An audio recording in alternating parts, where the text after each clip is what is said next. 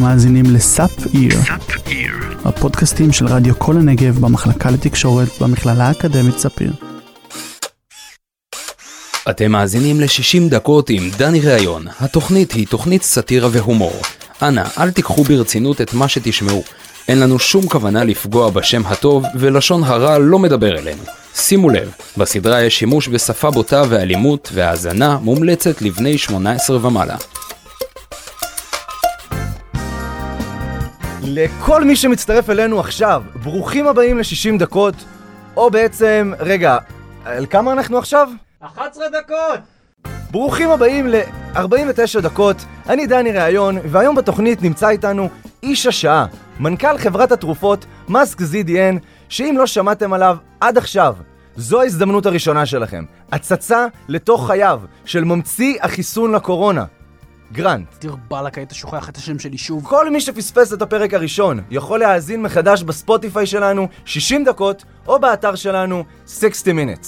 שימו לב שאתם כותבים 60 minutes ולא 60 minutes, זה אתר אחר ואנחנו כבר קיבלנו מספיק מכתבים מהורים כועסים. זה האתר האהוב עליי! אני רוצה להזכיר שבסוף התוכנית גרנט ביקש להכריז הכרזה שלטענתו תשנה את חיינו, אז יישארו איתנו.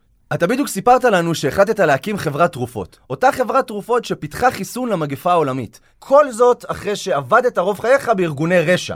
והשאלה שעולה לכולם עכשיו בראש היא, ארגוני רשע? מה זה אומר בכלל?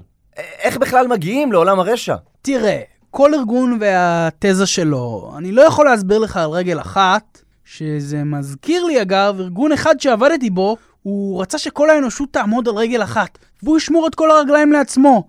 אה, Foot Locker נראה לי קראו לו? באמת? כן, כן, שחור על גבי לבן.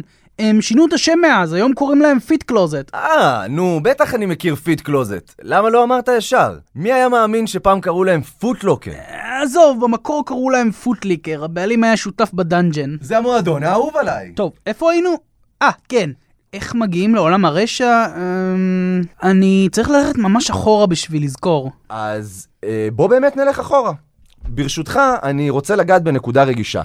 אתה היית בצבא בהנדסה קרבית? כן, גדוד מחץ, 605, כבוד, אין דבר שלא ידענו לפרק ולהרכיב.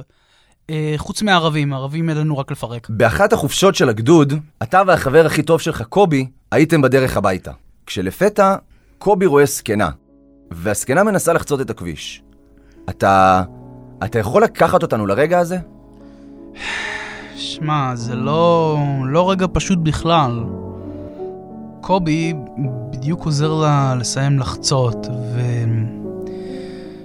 ואז בדרך חזרה, במעבר חצייה, הוא נפגע מרכב נוסע. הבן זונה פשוט ברח משם, וקובי... קובי שוכב על הכביש, ואני רץ אליו כמו שלא רצתי בחיי. הוא מסמן לי להתקרב אליו, והוא אומר לי באוזן, אל תעשה מעשים טובים יותר לעולם. אל תעשה מעשים טובים יותר לעולם. וואו. אלה היו מילותיו האחרונות? כן, בן 19 היה במותו. איך זה השפיע עליך? אמ, שבוע שלא לא יכלתי לחצות כבישים, שבועיים ש... שכל פעם שראיתי זקנות התחלתי להרביץ להן מכות. משם התחילו כל התפרצויות זעם שלי. אבל היום אני יודע לשלוט עליהן יותר טוב. רגע, היית מרביץ לזקנות? בהתחלה לא יכולתי לשלוט על זה, זה היה מתפרץ ישר, ראיתי זקנה, לא משנה באיזה גיל, הליכון, לא הליכון, פיליפינית, לא פיליפינית, אני פשוט מתחיל להתקיף ולהדריך עליה ולהדריך עליה. ואז הכרתי את אלירן. אלירן? אתם מכירים אותו בתור אלירן שודד זקנות! אלירן שודד זקנות! תפתחו את העיניים, תהיו ערניות! אלירן שודד זקנות! כן, אלירן הזה. קיצר, אני והוא מתחילים להיות כמו בוני וקלייד. אני, גרנט, משחק את קלייד, ואלירן משחק חלוץ שמאלי, ואנחנו תוקפים זקנות כל היום. ובסוף המשטרה עצרה אותנו. היא העבירה אותי חזרה לצבא שישפטו אותי במשפט צבאי, ואת אלירן העבירה לשנתיים לליגה הצרפתית. וואו. לא, לא פשוט. בכלל, אבל את המשפט הצבאי הזה אני, אני זוכר טוב מאוד. מה זה? למה הבאת טייפ קסט? רציתי להשמיע לך את הקלטת מהמשפט.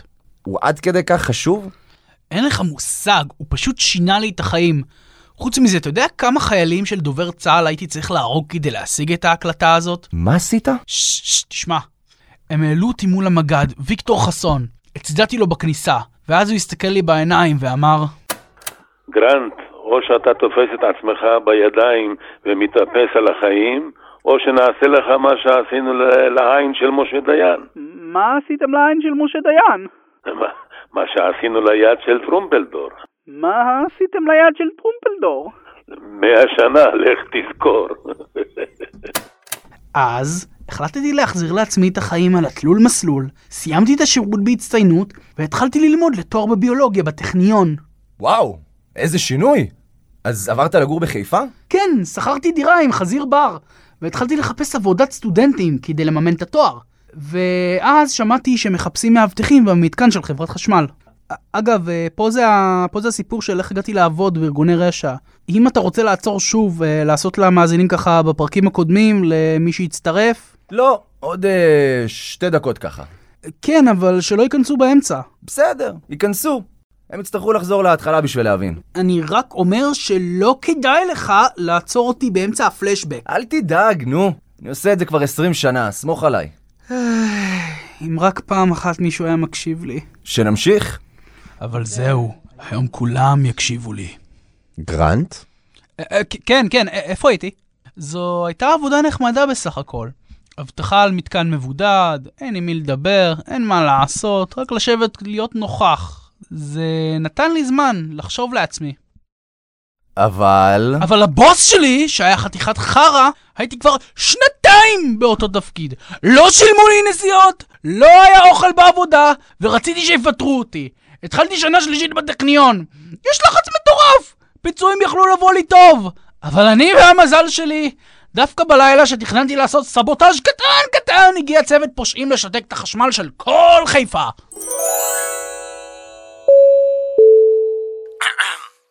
עובדי חברת חשמל היקרים, ההנהלה מבקשת מכם להפסיק להכניס אצבעות לתוך הפה של הבובות של שקע ותקע, הם כבר לא יכירו בזה כתאונת עבודה. המשך משמרת נעימה. אה... גרנט? גרנט, אתה... אתה יכול לעצור רגע? מה? מה קרה? למה עצרת את הפלשבק? אה... אנחנו פשוט חייבים אה, לצאת להפסקת פרסומות. מה אמרתי לך? מה? מה אמרתי לך? מה אמרת לי? אל תשחק איתי משחקים, דני! מה אמרתי לך? אמרת לי לא לעצור אותך באמצע הפלשבק. ומה עשית? תוריד את הכיסא! תוריד- את הכיסא, גרנט! מה עשית? עצרתי אותך באמצע... עצרת אותי באמצע הסיפור, ואף אחד לא עוצר אותי באמצע. את גרנט הישן היו עוצרים באמצע! את גרנט הישן היו קוטעים! אבל לא את גרנט החדש, שמעת? איי! איי! אau! אח! גרנט! איי! גרנט! גרנט! איי! תצאו להפסקת פרסומות! תצאו להפסקת... לא!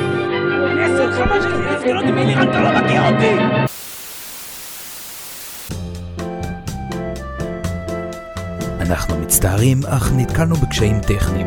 מיד נחזור אליכם.